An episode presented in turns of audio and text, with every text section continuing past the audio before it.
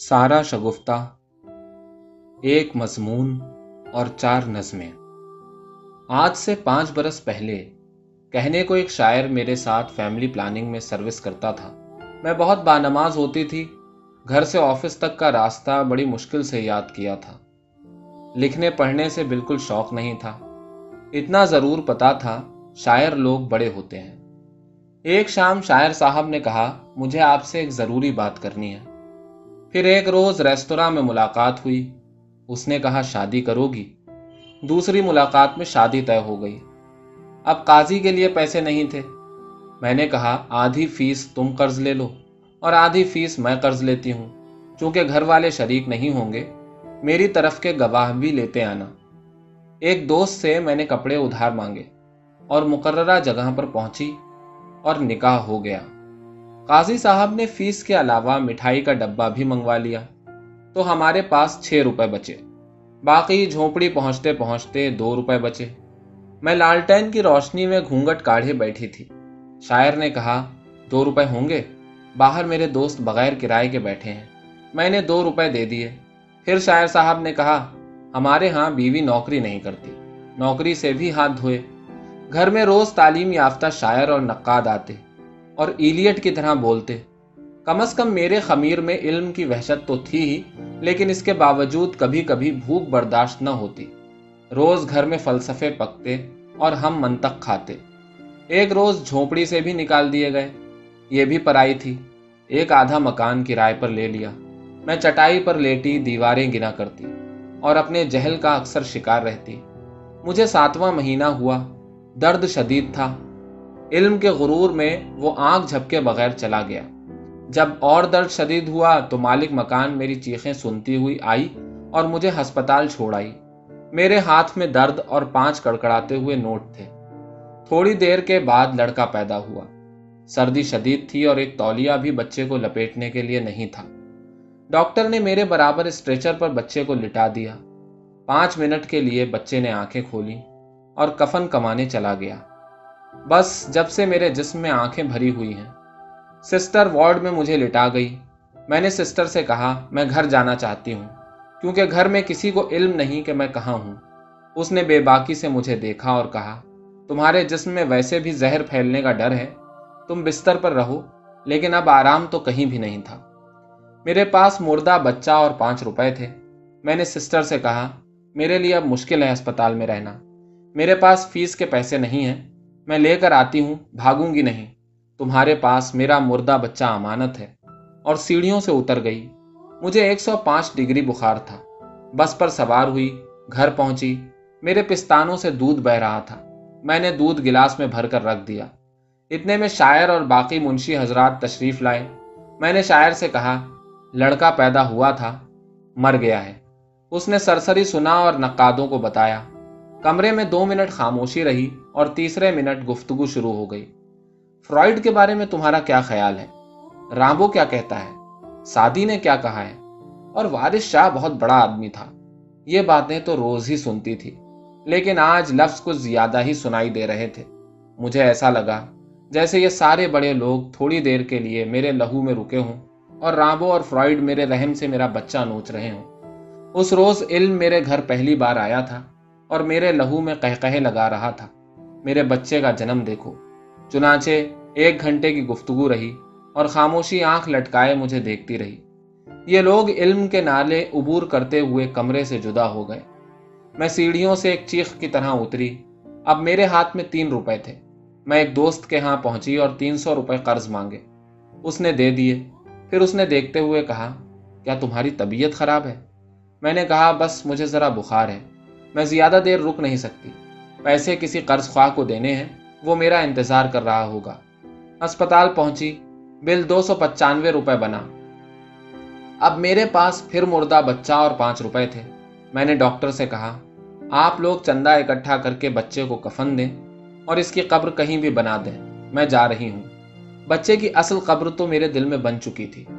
میں پھر دوہری چیخ کے ساتھ سیڑھیوں سے اتری۔ اور ننگے پیر سڑک پہ دوڑتی ہوئی بس میں سوار ہوئی۔ ڈاکٹر نے سمجھا، شاید صدمے کی وجہ سے میں ذہنی توازن کھو بیٹھی ہوں۔ کنڈکٹر نے مجھ سے ٹکٹ نہیں مانگا اور لوگ بھی ایسے ہی دیکھ رہے تھے۔ میں بس سے اتری۔ کنڈکٹر کے ہاتھ پر پانچ روپے رکھتے ہوئے چل نکلی۔ گھر۔ ہاں گھر پہنچی۔ گلاس میں دودھ رکھا ہوا تھا۔ کفن سے بھی زیادہ اجلا۔ میں نے اپنے دودھ کی قسم کھائی۔ شیر میں لکھوں گی، شاعری میں کروں گی، میں شاعرہ کہلاؤں گی۔ اور دودھ باسی ہونے سے پہلے ہی میں نے ایک نظم لکھ لی تھی۔ لیکن تیسری بات جھوٹ ہے، میں شاعرہ نہیں ہوں۔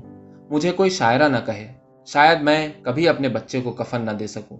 آج چاروں طرف سے شاعرہ شاعرہ کی آوازیں آتی ہیں، لیکن ابھی تک کفن کے پیسے پورے نہیں ہوئے۔ سارا شگفتہ۔ سارا شگفتہ کی نظمیں۔ پہلی نظم، آنکھیں دو جڑوا بہنیں۔ جب ہمارے گناہوں پہ وقت اترے گا بندے کھڑے ہو جائیں گے۔ پھر ہم توبہ کے ٹانکوں سے خدا کا لباس سیئیں گے۔ تم نے سمندر رہن رکھ چھوڑا اور گھونسلوں سے چرایا ہوا سونا بچے کے پہلے دن پہ مل دیا گیا۔ تم دکھ کو پیوند کرنا۔ میرے پاس ادھار زیادہ ہے اور دکان کم۔ آنکھیں دو جڑوا بہنے۔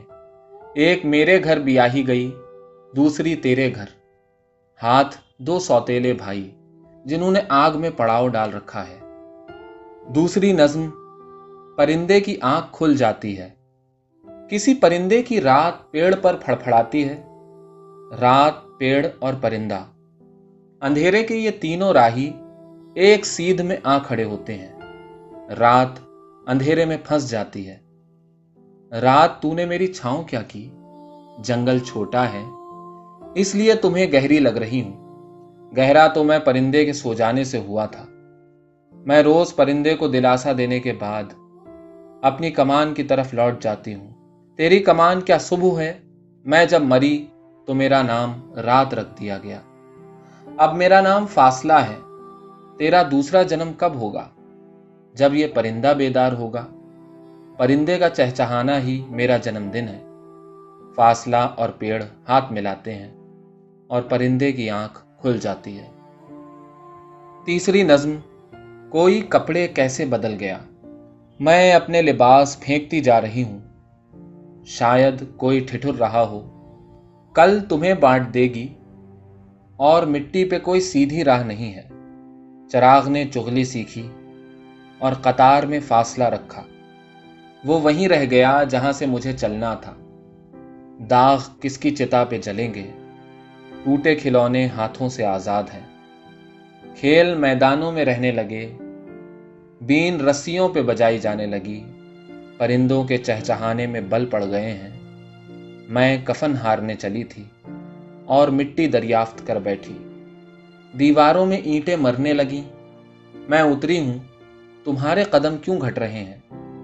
دار نے رہائی پائی، کوئی نئی سزا تقسیم کرو۔ لہو میں آواز رہ گئی۔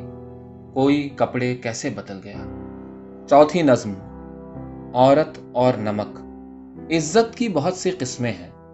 گھونگھٹ، تھپڑ، گندم۔ عزت کے تابوت میں قید کی میخیں ٹھوکی گئی ہیں۔